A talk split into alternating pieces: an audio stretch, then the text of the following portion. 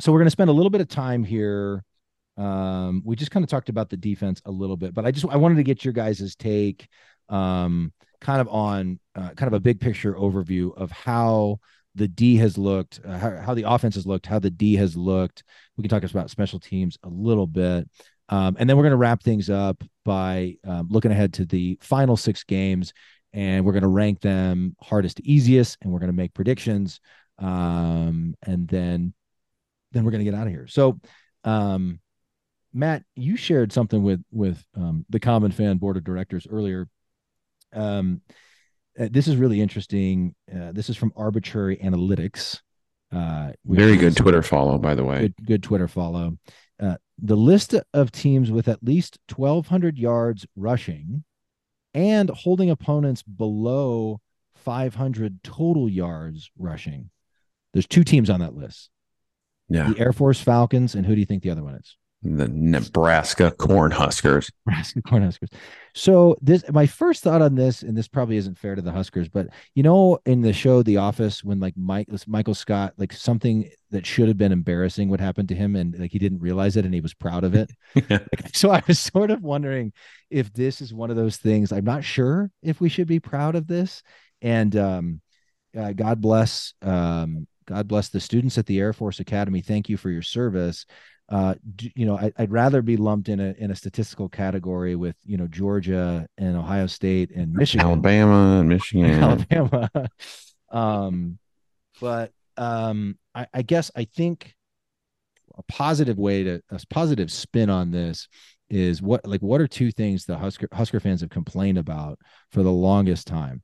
The fact that we can't slash don't run the ball or we don't even commit to running the ball and you know, defense, stopping the run.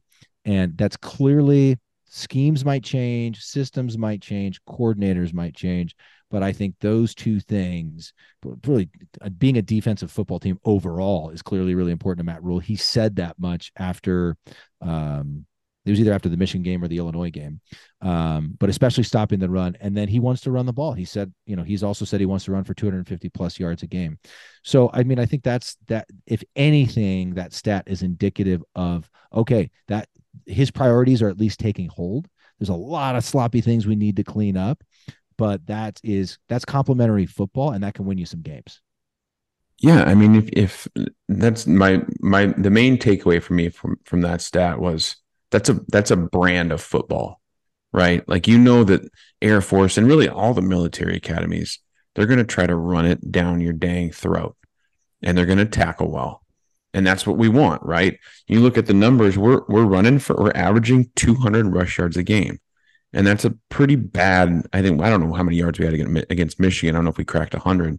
We might have with the Josh Fleeks garbage time 70 some yarder but we're running for 200 yards a game. We're running for five yards per attempt. Like those are those are if you didn't see if you didn't watch those games, you'd be like, well, Nebraska runs the football fairly well. Like that's my that'd be my takeaway if I wasn't if I wasn't the hardcore fan that I am. Um now could we run the ball better to better set up the pass? Yes, we could but that would that would involve being a little bit better at throwing the ball, which we can't do. What I would what I would personally love to see is, you know, we we've started to integrate that option, right? Started to integrate that option, and and God love him, Heine's trying to pitch the ball. He's trying to get that pitch out to Grant. A couple times it looked okay. I would love them to bring back that little option pass that we used to run. I mean, Frazier ran it well, Crouch went. Even Jammal Lord could do that thing where it looks it looks exactly like the option, and then he just the quarterback just pops back. There's like almost like a backwards um backwards crow hop, and then and, and pops it over the top, streaking down the field to Tommy Fidone, yep. and and it'd be because it would always be like like Tracey Wistrom or Matt Herian, and then that tight end would be running wide open if we could if we could incorporate and i'm not saying it has to be that but if we could do like run run run boom hit over the top with somebody i know we're depleted at receiver but do do that do something to the tight end i mean i, th- yeah, I think fidone is my favorite player on the husker uh, offense for the record for sure Clearly. Yeah, the guy I, I, and he just because he to me he plays and seems like he's a, he's like a killer. Like he's got like mama mentality. Like he just he just wants to rip the other team's heart out. And I don't know how many guys like that we've had for a number for a number of years now. So I love how they're getting him more involved, and I hope he gets even more involved. Well, and I, I hope they're taking the bye week to like like let's narrow down the menu here yeah. Let's let's look at who's yeah. still healthy. Simplify. let's look at what we do well. I mean they yeah. literally have been learning this st- option stuff on the fly from ron brown. They, they've said as much.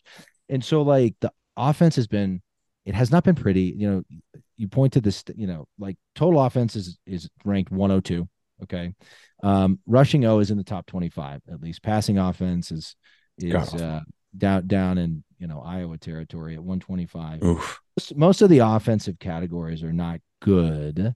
Um, I think it's you, you have to acknowledge you got to be a, a, little bit fair, you know.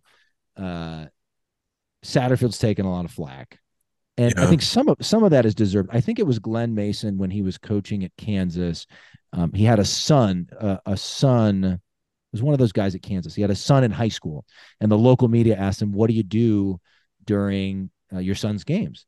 And he said, I do what everybody else does. I buy a hot dog, a coconut hot dog, and I sit in the stands and I complain about the play calling. so like every, every, every like play caller at every level of football is probably the most criticized, you know, person uh, in in the in the whole coaching uh, outfit, right? Yeah. Um, and so, but I think to be fair to Satterfield, coming into this season, uh, we thought we were going to have Xavier Betts, uh, potentially, you know, you got we know he has game changing speed. Decided not to play football anymore. I Isaiah Garcia Castaneda got hurt. Yeah, um, first game. Yeah, three three or four games in one of those two home games. I think it was the first one, right? I think um, yeah, in the first game. Both I Gabe ju- Ervin and Rahmir Johnson. No, sorry, I meant it was yeah, and then you know two two of your top three running backs out for this season. Um, Jeff Sims has been hurt. I know there's there's varying opinions on that, and I sort of wonder mm-hmm. how hurt he really is, or if the coaches are just sort of using that to kind of protect him and give themselves an opportunity to bring him back. Uh, but either way, like the guy you thought was going to be your guy has not been your guy. Uh, and then we got the news today about the Marcus Washington stuff, and so like you got to give you got like he deserves some grace, right? Um, I think where fans get frustrated, and, and I would include my myself, I would include this common fan in, in this category is you look at the leap that the defense took in one off season. Um, and I look, I know there's, I know there's some seasoned guys on that side of the ball, uh, you know, Reimer and Henrich and um, uh, Newsome and you know, so there's I mean, there's some there's some some players that have logged a lot of snaps at the college level on on the defensive side of the ball, but that's kind of true of at least the O line and some of these other players on offense, and we're still seeing penalties and turnovers. And you know, Rhule said after the Illinois game, he was kind of harping on. He felt like the Illinois players were chirping too much and, and causing some players to move. He, but he said, "Well, you know, we're not an undisciplined team." Well, it doesn't look like a disciplined team. Right. I, I, don't know. And don't you think some of some of the frustration I think is like everybody we're we're smart enough as Husker fans to know when we see a disciplined good offensive line. Yes. And it's typically the offensive line or a tight end. I feel like Boerkircher has had like I don't know how many false starts this year. And and, and it's always like okay, one of the, one of the five linemen jumped. Okay. So it's like I don't know. For me, that's that's that's one's one's position group on our offense. There's a lot of starts there on that offensive line, guys. Like if anyone should be the leaders on that offense, there's there's few, there's two or three offensive linemen there that have two seasons worth of starts. Like it, let's clean at, that at, up a little yeah, bit. At the very least, you got to cut back on the penalties, right? If yeah, you still got if you still got anymore. sorry, get Jeff, go ahead. No, go ahead. no, go ahead, teach. I was just going to say, I mean, if you still got guys, you know, winning one-on-one battles against you, okay, we can work on that. Uh, but like at least clean up the penalties. Yeah. Right. Mm-hmm. Um.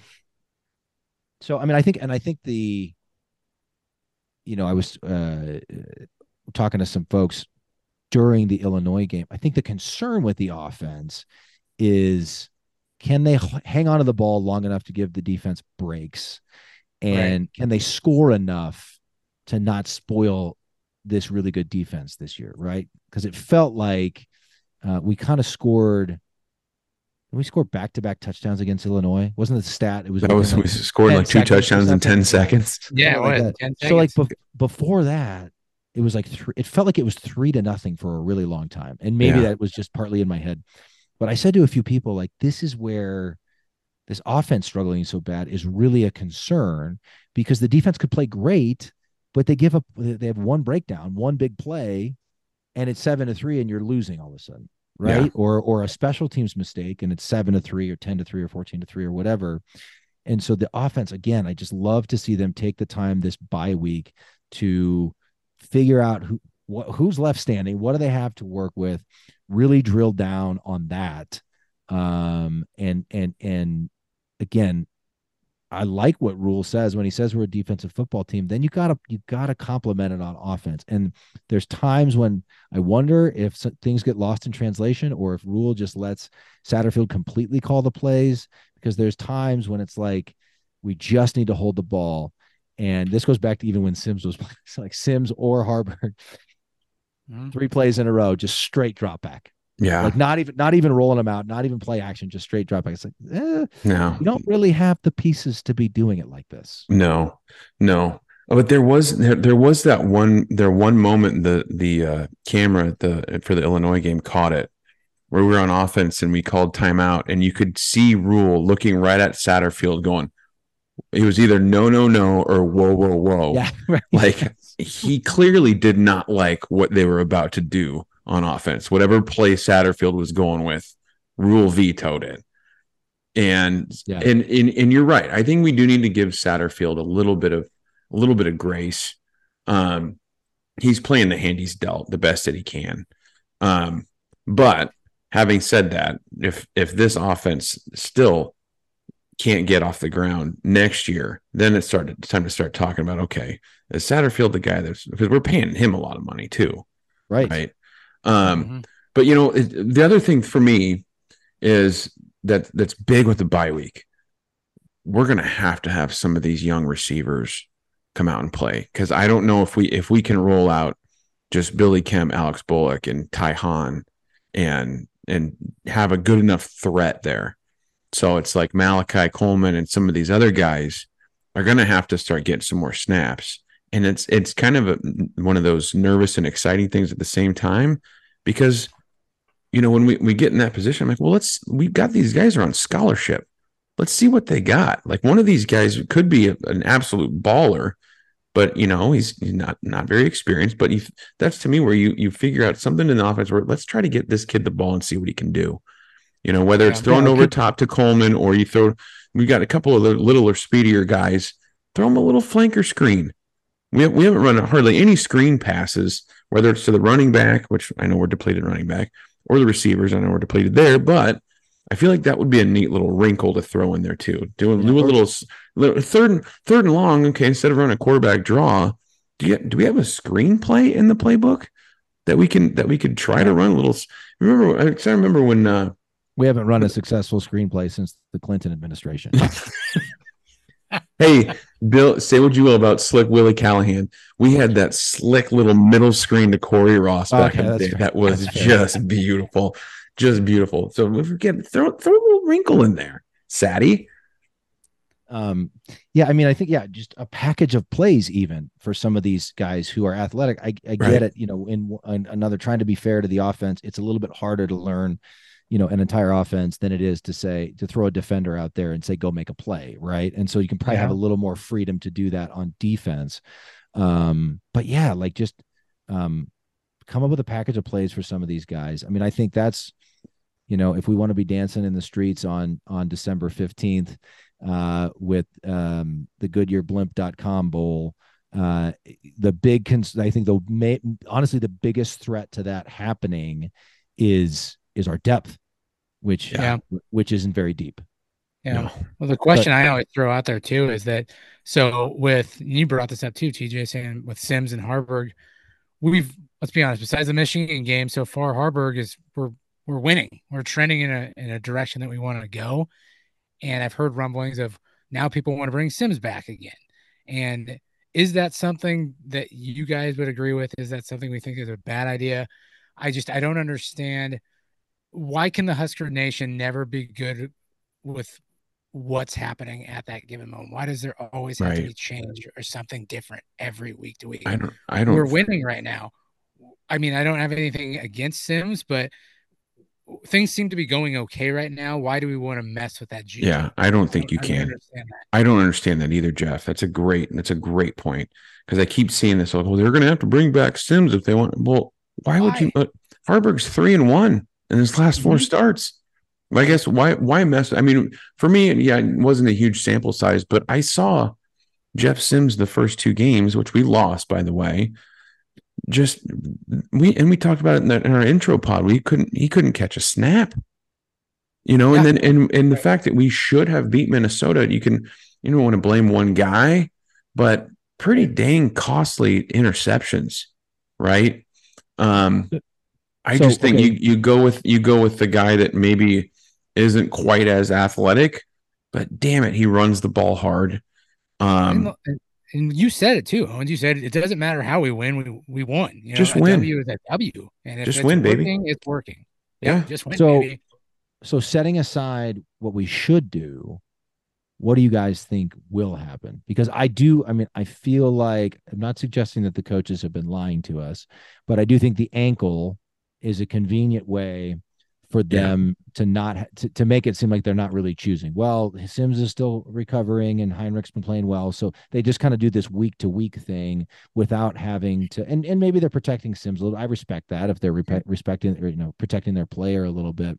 Um, but it also kind of feels like are they keep just keeping that option open for themselves too? Um, so they get well, he's fully healthy now, so he he's it's the job is his again. Um, my guess is again coming back to the depth thing and how often we're running Haarberg, we're probably going to need both of them to get yeah, regardless. Sure, yeah, yeah. I, I, yeah. I think you're spot on because I even said that um, after Colorado, after after Sims rolled his ankle, I you know I said to several buddies, I'm like, you know, don't you think even if the ankle's somewhat okay, you you say you're going with Haarberg because Sims is too dinged up. And I think there I personally think you're onto something there. I think that's I think that's what's going on. I don't think you want to flat out say no, you know, we're going with Heine.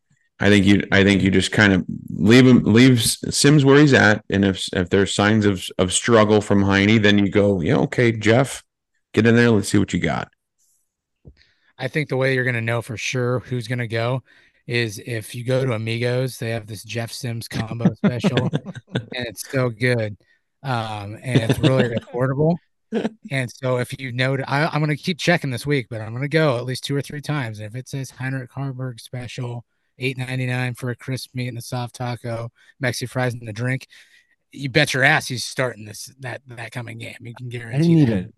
I, first, first of all, just spot on. This is why you come to the Common Fan podcast for this kind of spot on analysis. That's that's absolutely brilliant, Geoff. But second of all, I didn't. By the way, go go get yourself a Jeff Sims chamomile at I Amigos. I was just gonna say, are, I, I didn't realize. Um, uh, so it's a crisp meat and a soft taco and, and a drink and, and Mexi drink. fries and a drink. Yeah. Uh, eight ninety nine in this inflation fueled environment, you can get all Ooh. that for for a ten dollar for less than a ten dollar bill. Uh, count me in. That's a hell yeah. of a deal. And, and Amigos, if if you're listening or you know somebody at Amigos, we will accept sponsorships for this podcast. I'll just accept one free Jeff Sims special. There you go. just don't okay. charge us for the ranch or the cheese we've got to we've got to keep moving. Um, we talked about the D. I just want to put a bow on on this conversation of the offense and the defense. I think the last thing with the defense is uh, how well they play as a team. Uh, I, you know, I don't. Um, again, I I'm not an expert on film or technique or X's and O's. Uh, I don't know how many Sunday guys they have. I know Frost uh, always said Reimer would, would be a Sunday guy maybe Quinton Newsome, maybe Henrich, and then maybe some of these young guys. I mean, I think some of these young guys that that Rhule brought in are really talented, um, but they're freshmen. I mean, there's a lot of there's a, number of freshmen playing, and so um, I think what's been encouraging is just uh, how they play as a team. Again, I think I said it earlier. It's a really good defense. Um, it remains to be seen, I think, if it's a great defense because we have seen some elite defenses in Lincoln. Um, but it's just it's really exciting to have a defense that plays so well together, that tackles well, that flies to the ball, that's rotating in a ton of guys, which gives you hope for the future. And is it just just being a defensive program again? I mean, we're known for the black shirts. Uh, how many years have have you heard an announcer say, "And here come the black shirts," and your your heart almost sinks because it's like, well, it's not really the black shirts we know. it's not really the black shirts. Uh, these guys are going to give up about you know 450 yards of offense today. So if, like it feels like we're we're refocusing on defense as a program. I think that's one of the things that's most exciting to me about this whole operation. Yeah, yeah Matt, Matt Rhule gets that too. I mean, like he said so. Like I remember on game day when they did, news broke that he was going to get hired, he mentioned growing up watching the Huskers. That's just what he remembers about vintage college football back in the day. And one of the things that he said was that he wanted to get back to Nebraska playing that, you know, smash mouth football, being a defensive team and going back to the roots of when you used to watch the Nebraskas, the Oklahomas, where these teams would just beat the living hell out of each other for four quarters.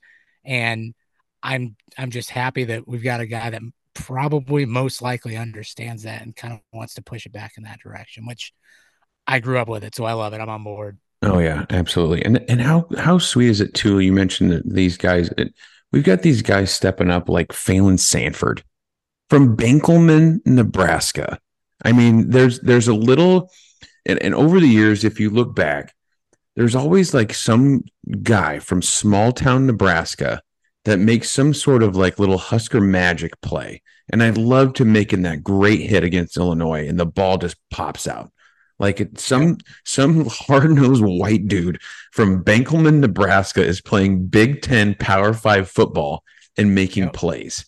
That mm-hmm. to me that that screams Nebraska football and black shirt football just about more than anything.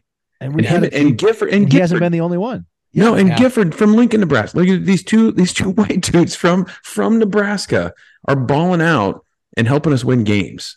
I just love that. Yeah. I just love it. Oh, that's cool. That's cool to see. And I mean, I know we're talking defense, but I mean, for God's sake, our quarterback right now is just from Kearney. Like we're just I love the fact that we just have players from or as Gus Johnson Gus Johnson always says Kearney. Kearney. well, and then and Chubba uh, Purdy. Chubba. And and um Ty Hahn. Uh I can't remember where he's from. I'm trying to look this up really quick. Aurora? He had a catch Aurora? Johnson, Nebraska. He played Johnson class, Brock. Class D2. Yeah, played for Johnson Brock. Man? Yeah. um and and and uh, I remember. I mean, he was a great athlete. I remember when Frost brought him in as kind of like a preferred walk-on deal or something yeah. like that. Uh, but he had a catch against Illinois. Alex Bullock and the Bullock, the, the Bullock, Bullock boys brothers. from Prep from Creighton Prep. Right. I love. So it. that's been that's been cool to see. Um, and um, anyway, okay. Um, moving on. I don't want to spend too much time on this. One thing we haven't talked about is the special teams. Tristan Alvano another Nebraska boy. I think he's going to be the future at the place kicker position. We're not here to bag on an 18, 19 year old kid. Uh, he's one of four on field goals right now. That is concerning. I think it probably would have helped him to have walked into a more stable situation so he could have a year to get acclimated to college football and maybe get into a few games, but not have everything be on his shoulders. And so I just think I only bring this up, you know, the coverage teams, the return teams, largely been sound. You know, we've had a, a, few nice returns, mostly covered well. I mean, I think the biggest thing with special teams right now, outside of the kicking game, the place kicking game, the biggest thing is like I don't feel like I have to hold my breath on every punt.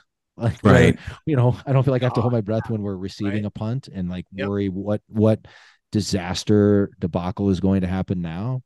Um, and it's just it will one of the many things that will always be just sort of shocking to me about the Frost era is that um, he just refused to pay more attention to special teams and it continued to hurt him.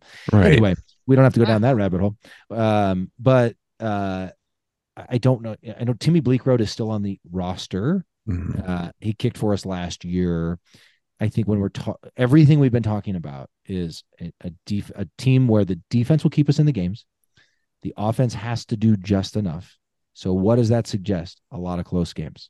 Right. And what's going to make the difference? And you your Iowa example, Matt, was perfect. Making field goals. Yeah. Yeah. You know, if you can you can score a touchdown or two and then add one to three field goals, you know, that's you know, those field goals could be the difference between a win and a loss. Um, and so that's just that's a concern. Again, I think Tristan Alvano is going to have a bright future at Nebraska. I think he is the future of the kicking game. They got to do whatever they can do though to win these next six games. Yeah.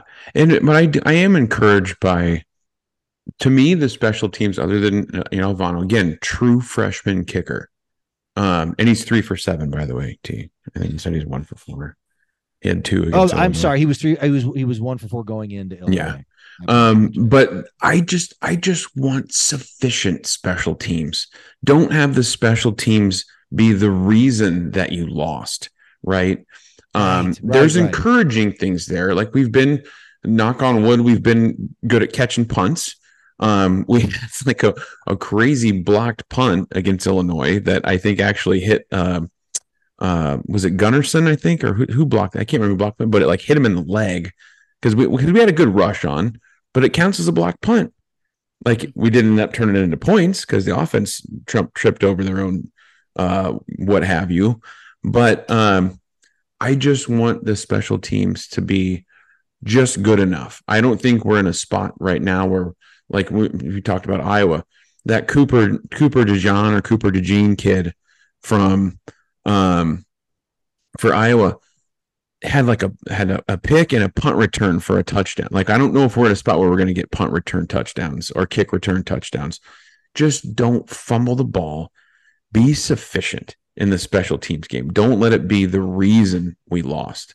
And I get, I know you might say, well, it might come down to we need a field goal to win the game. Is that having the special teams be the reason lost? I don't know when you're putting a true freshman out there, but just be sufficient. Well, and it, I know the answer is yes, but do you remember De'Mornay Pierson-El? Oh my I mean, god. do you remember how spoiled we were? Um, that 2014, I that 2014 game at Iowa. I'm trying to remember. He had he had at least one return for a touchdown and one other long one, or was it two returns for touchdown? I could I could. He- I think you returned one one all the way and then one down like in inside like the 15 yard line he, or something. He basically won that game for us. Yeah. and guy was such an electric playmaker. Um, so you know we, we don't have to go down uh, that rabbit hole, but um, uh, I think you're spot on, Matt. Like just just be sufficient and don't take us out of the game or don't hurt our chances to win the game. Right. right. Okay, common fans, we have covered a ton of ground here. This pod has been a lot of fun. This might be a two parter, TJ. It might be. We'll This see how long be a it ends up two-part. being. We'll see how we end up splicing it in the. We'll see what the what the board of directors decides to do in the editing room.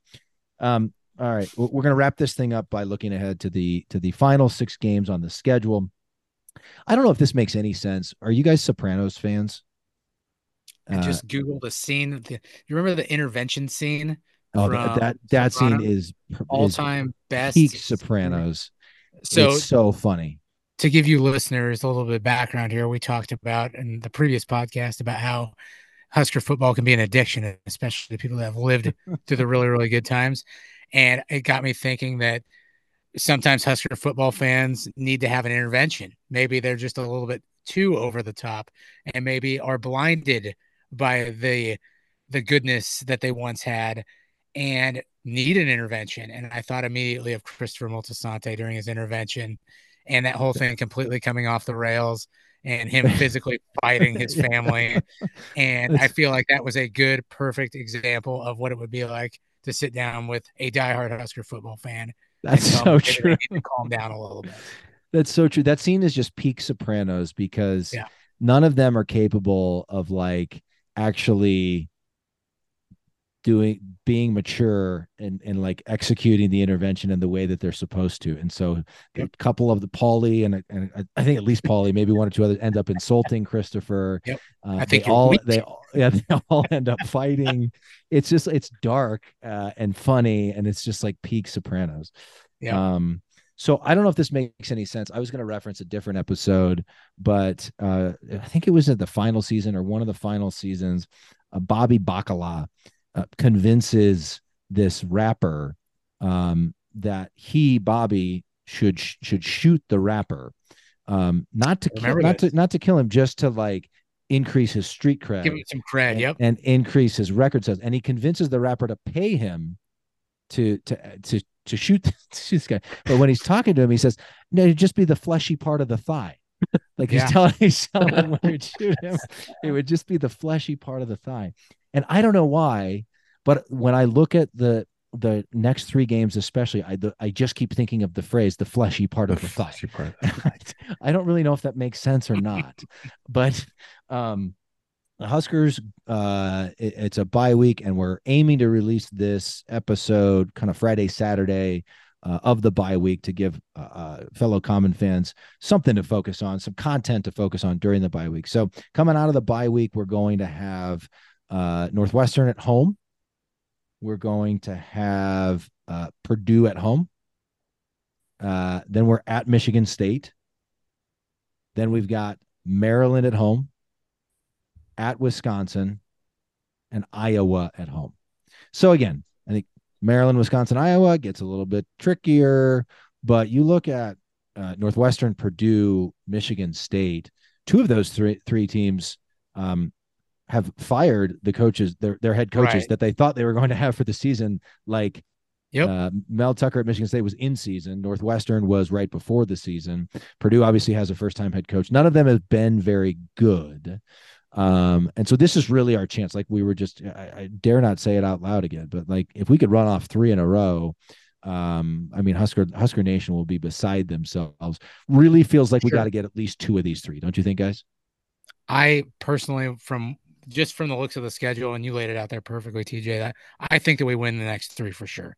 And I, I don't usually say that because before in previous seasons there was no, as they say in the investment world, their past performance is not indicative of future returns. And in this case here, from what I've seen so far this season, I think, especially with the Illinois game, I think that with Northwestern, they're 0 2 on the road right now, as, as my numbers calculate. So I think we've got uh, a good home game there where we have a good chance. I think we'll be just fine. Um, when it comes to Purdue, another home game. When I was looking at numbers there, I think they're one and one for away games. So I think we're looking okay there. And then as far as Michigan State's go, we're we're going there. It's an away game, but like coaching, like we talked about already, that that seems to be a situation for them right now. I've got a good feeling on that one. Um, and then the remaining three games after that, we've got Maryland, Wisco, and Iowa. Maryland's going to probably be a problem. Not going to lie to you there. I'm not going to sugarcoat that at all.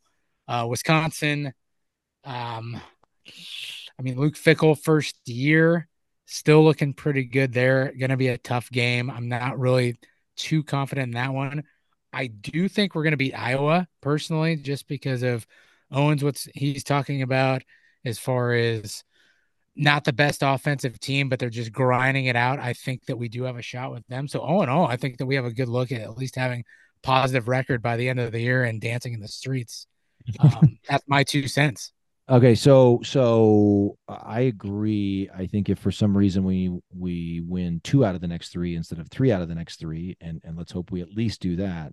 Um, you know that thing, everything everything we want to accomplish is still in play, especially with that Iowa game. I mean, you obviously you you wanted to beat Maryland, you wanted to beat Wisconsin, but I think I, I agree with you. So here's what I'd like to do though. Um, let's let's go through like, and actually, I'm going to ask you like each of us to pick what's your hardest game, what's your next hardest game. We're going to rank them hardest to easiest. And then I'm going to force you guys to pick. Geoff, I know you said, you know, some of those games you felt good about, others you didn't feel as good about, but I want you guys to actually pick uh, win or losses for each of them. So, what do you think is the hardest game left on the schedule? For me personally, it's going to be Maryland. That's mine. Okay, interesting. Yep. I got I got Wisconsin. I think Wisconsin on the road. Wisconsin was what is what I had as well. Tell us your thinking on that, Gio. Well, I just I mean just from last week. I mean with Ohio State. I mean I know things didn't turn out the way they wanted to, but going into that game in the Big Ten, I mean what's the record now? Like when I was looking, they've had one loss so far. I think they're right? five and one. I think they're five. yeah. One. So I mean, pretty darn good as far. And I never thought I'd say that from a standpoint of like usually Maryland and like a Rutgers and those type of teams really aren't that big of a threat. But for some reason, just the hype that they got going in the Ohio State game really kind of turned me on to them. So I think that that might be a challenge for us. Well, and I would Um, also say they they like to spread it out and throw it up. And if Mhm. there's an area where we, I think, have been most vulnerable, where the defense has been most vulnerable this year, it's been against the pass. Now Yeah. they come they come into town on uh in in second week second weekend in November. So maybe the weather's a factor or something like that. But I think uh, you know I I think I think that's a really that's a really good point. All right, so I I've got us losing to Wisconsin. Owen Owens, what do you have for Wisconsin? And Geoff, do you have us? Where do you have us for Maryland?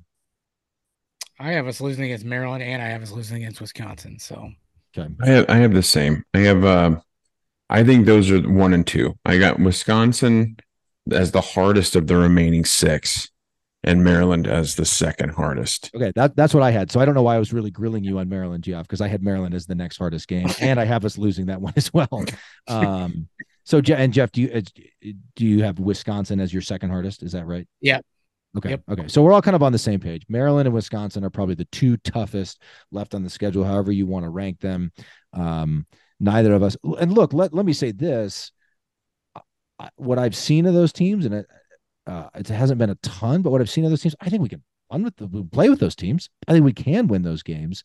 But I think, Mhm. you know, where we are as a program, you know, where Husker fans have been, it seems like a lot to kind of pick those as well. Yeah, I think with with those two also the the two the two head coaches of those teams, right? Like I think for and I don't know if he gets enough credit. Mike Locksley at Maryland, who has been a head coach, he's like kind of one of those guys that like his head coach didn't work out, went and worked for Nick Saban, and now he's been at Maryland for I don't know how long he's been there, two three years at least.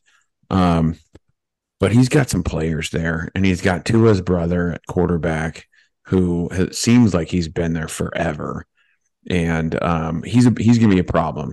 You know, he's similar to me, not maybe not quite as dynamic as Shedeur Sanders, but similar, where he's he's athletic enough he can basically. To me, he buys himself time to be able to make the throws. It's not necessarily he's gonna he's gonna scramble on and then and end up running the ball. It's like buy myself some time so I can get the ball out.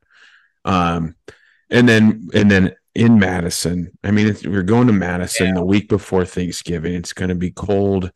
It's the jump around. Um, we'll Yeah. know, and, and and we'll know more about Wisconsin by then too. I feel like they've they've kind of been like, yeah, maybe they're not that great. They lost to Washington State, but Washington State's pretty damn good, guys. Um, Yeah, that's right. So you know, I think Wisconsin, Maryland, those two are going to be those two are going to be the toughest. All right, so we've all got Wisconsin, Maryland as a, as our toughest two games. Uh, MattyO, what do you have as the the next most difficult game after that? I have um the regular season finale, Iowa at home. That's what I've Um, got. Geoff, just- I you nodding. Just We've all got strictly, strictly because it's it's Iowa, it's our border rival, it's Kirk Ferentz, it's Brian Ferentz. It's it's gonna be I I feel like it could be an absolute bloodbath. And I feel like it's gonna be like one of those 10-7 or 13 to 10 football games right, where Well, like yeah, I, a I abs- fluke touchdown is like the deciding factor. yes, special I teams are going to matter in that one. Yes, exactly. I absolutely believe we can win that game. Um, but I think you know we we as Husker fans need to recognize as much as not just Husker Nation, but really all of college football loves to make fun of Brian Ferentz and that completely inept offense, and rightly so. You know, we're we're kind of a similar program right now. We are, but here here's where I come out on that. Like here and here's where I stand with Iowa moving forward in the future. If we can be as talented or more talented than Iowa, which I feel like most years, even the last six, seven years where we've been terrible, we've been as talented or more talented, but they've just outmatched us with physicality. If Yeah. we can be as talented or more talented and match their physicality, there's no reason we shouldn't beat Iowa every single year. And and when when I watched last year, it was like, okay, we matched their physicality, and then we had one guy who just wanted to rip their throats out, and it was Trey Palmer. If we can get one or two guys in here, and I don't know if they're on the roster right now, if we can get one or two guys like that that are just can take the game over with one or two huge plays, we will beat Iowa every single year. Well, I think for this year, it is not insignificant that Cade McNamara, uh, their starting quarterback, is out Is for the hurt, year. yeah. So uh, obviously, best to him. You never we never celebrate that sort Did of you, thing. did you see the the guy that came in for him? He's a chonky boy. Yeah, He's a thick fella.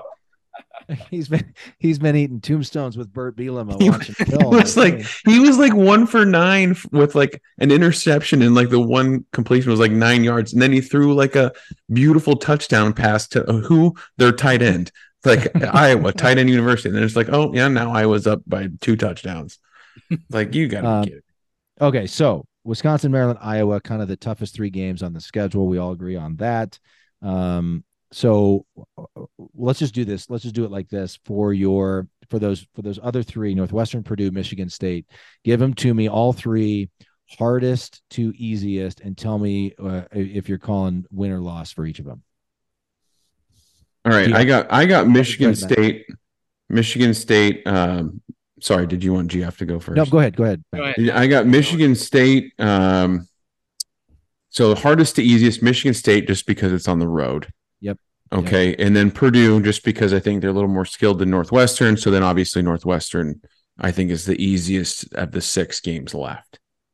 And and what uh, what's your what's your call? Uh, you know, actually, did we call? Did we actually put go on the record for Iowa? Oh, I don't know that I did. We're gonna I'm be sorry. I don't think we did. I We're got them as a, I put it as a W. Yeah. Uh, it's I said always that 50 earlier. Yep. Okay, it's Yeah. always 50-50. I always have the butterflies, but I put it down as a W. Yeah. I think we're going, I think we're going to, I, I, I got us, I got us winning the next three and then dropping two in a row to Maryland, Wisconsin, and then beating Iowa. So that puts us at seven and five, boys. That's what I, that's what I got. And then maybe that's Kool Aid drinking.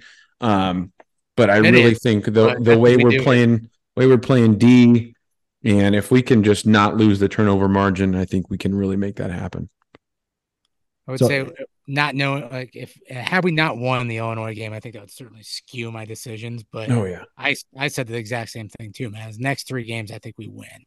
Had we not beat Illinois, I wouldn't be that confident in these. But just that Big Ten road win changed my whole perspective on how this season could possibly go because we can do it. I know we can. It's there. Um, so I agree with Matt. I said next three. Uh, Michigan State on the road is going to be difficult. I would say Northwestern hopefully would be the easiest with Purdue kind of falling in the middle there. Yeah, I, I was I had the exact same thing, guys. So we're all on We the all, we all. So- agreed on we all agreed on all of these, all right? Is that Yeah, what so happened? like I mean, Wisconsin, Maryland, I, we had those. We weren't in exactly the same order, but we all agreed that those are kind of the toughest two games. Um, and then Iowa is sort of the next toughest after that, which means, as you said, Geoff, uh, our three best chances, and this is not revolutionary here. I don't think this is really a um, deep analysis, but our next three, our next best our chances for for wins are our next three games. Yeah. Um, you know, Northwestern absolutely needs to be a win. That's a dumpster fire of a program. Uh, Purdue with a new head coach, uh, they're not as good as they were last year at all. Um, and then you just got to go into Michigan State and win that game. Um, they they have got a lot of problems. Uh, this coaching change uh, is is unsettling for the program. So you got to win the next three. Um, I mean, guys, if we get to seven and five, that bowl game, like it, that bowl game, could be after Christmas. I mean, that could be like a December twenty sixth, December twenty seventh bowl game. We could be playing Notre Um, Dame. and maybe it doesn't have a dot com at the end of it, right? I mean, the Maybe the one uh, the one a bowl thing game people have heard of. The one thing we shared, I think you shared this maybe with us today, TJ, was that graphic that had the bowl game predictions. And I think it was from Big Game Boomer on Twitter, who historically loves to engage Husker fans by pumping us up or or taking us down, but um, had us in the Las Vegas Bowl against Washington State. Like that would be that would be awesome. I mean, we play against Cam Ward in Washington State. and that, was that the one that was that December good. twenty third? I think so. I would take that though. Was that the one I retweeted? Uh, That might have been. I think one yeah, I think it was. Well, here's so here so here's what this is the one that I'm not totally sure That's is, right. is Michigan State, right? Um here's their schedule coming up before they play us. At Rutgers, they'll probably lose at Rutgers. Rutgers is 4 and 2. They're they're decent, right? They hung with Michigan for like a quarter and a half or so. Well, and And then- instilled a physical culture in that program. I mean, Oh, those yeah. guys, they we, we beat them last year, but but that was a rock fight. Yeah. So Michigan State is at Rutgers. They got Michigan at home, and then they go to Minnesota, and then they play us. So they're going to get absolutely the snot rocked out of them three weeks in a row, and then they got us coming to town. So that that kind of plays into my my win prediction there a little bit. Is their their schedule the next three weeks before we come to town? I just I think they're going own three, and I think they're going to be real beat up. So I think because Well, that, 'cause and then that was my one thing where I'm like, okay, we're probably going to lose to Wisconsin, we're probably going to lose to Maryland. Going on the road at Michigan State, um, I just I think they're I think they're going to be real beat up. They're going to be they're going to Yeah. lose the next three. And when you have the come in there- instability of what they've been through, like Right, the mental hard to factor for keep it together as a program. Uh, Yeah. I mean, I guess we saw last year after Frost got canned, that team really rallied around Mickey. So anything is possible. Um, but what do we do? We lost a bunch of close games. So Yeah, we still did. Well, all right, common fans. Uh, this has been a thoroughly enjoyable uh, sort of midseason review. We were hopeful to get this pod kicked off at the beginning of the season. Uh, we just weren't able to do that for a variety of reasons. Um, but we're excited that our second pod ever uh, can be kind of an in depth um, middle point of the season review. And then the plan is, on top of uh, other interesting and engaging pods, uh, we'll do a breakdown of every game uh, from here on out uh, for the rest of the season, and then we'll probably host um, some sort of party when we get to a bowl game, uh, some sort of perhaps remote dancing in the streets type of party or something like that. Um, please make sure, again, as we said at the beginning of the episode, follow us on Twitter at CommonFanGBR. Send us an email uh, if you want to engage in the discussion, commonfangbr at gmail.com. Um, would also be great if you want to um, leave a rating or a review on uh, whatever podcast uh, platform you're uh, you're following on subscribe to the pod follow the pod. All kinds of actions and all kinds of ways you can get involved uh, with uh, with the common fan pod here. But we appreciate you listening. We're having a blast doing this. Uh, again boys let's end on a positive note. The future is bright with coach Rhule and the boys. We go into a bye week with a nice big w and uh, we can everybody can relax this weekend and just enjoy watching college football uh, any final thoughts from the fellow common fans I think just um, maybe pop in a couple of Tombstone pizzas this weekend and enjoy college football and not have to worry about the Huskers giving you anxiety. The CFIC is real. Trust no one. all right with that common fans we'll talk to you again soon gbr Go Big Red. Thank you.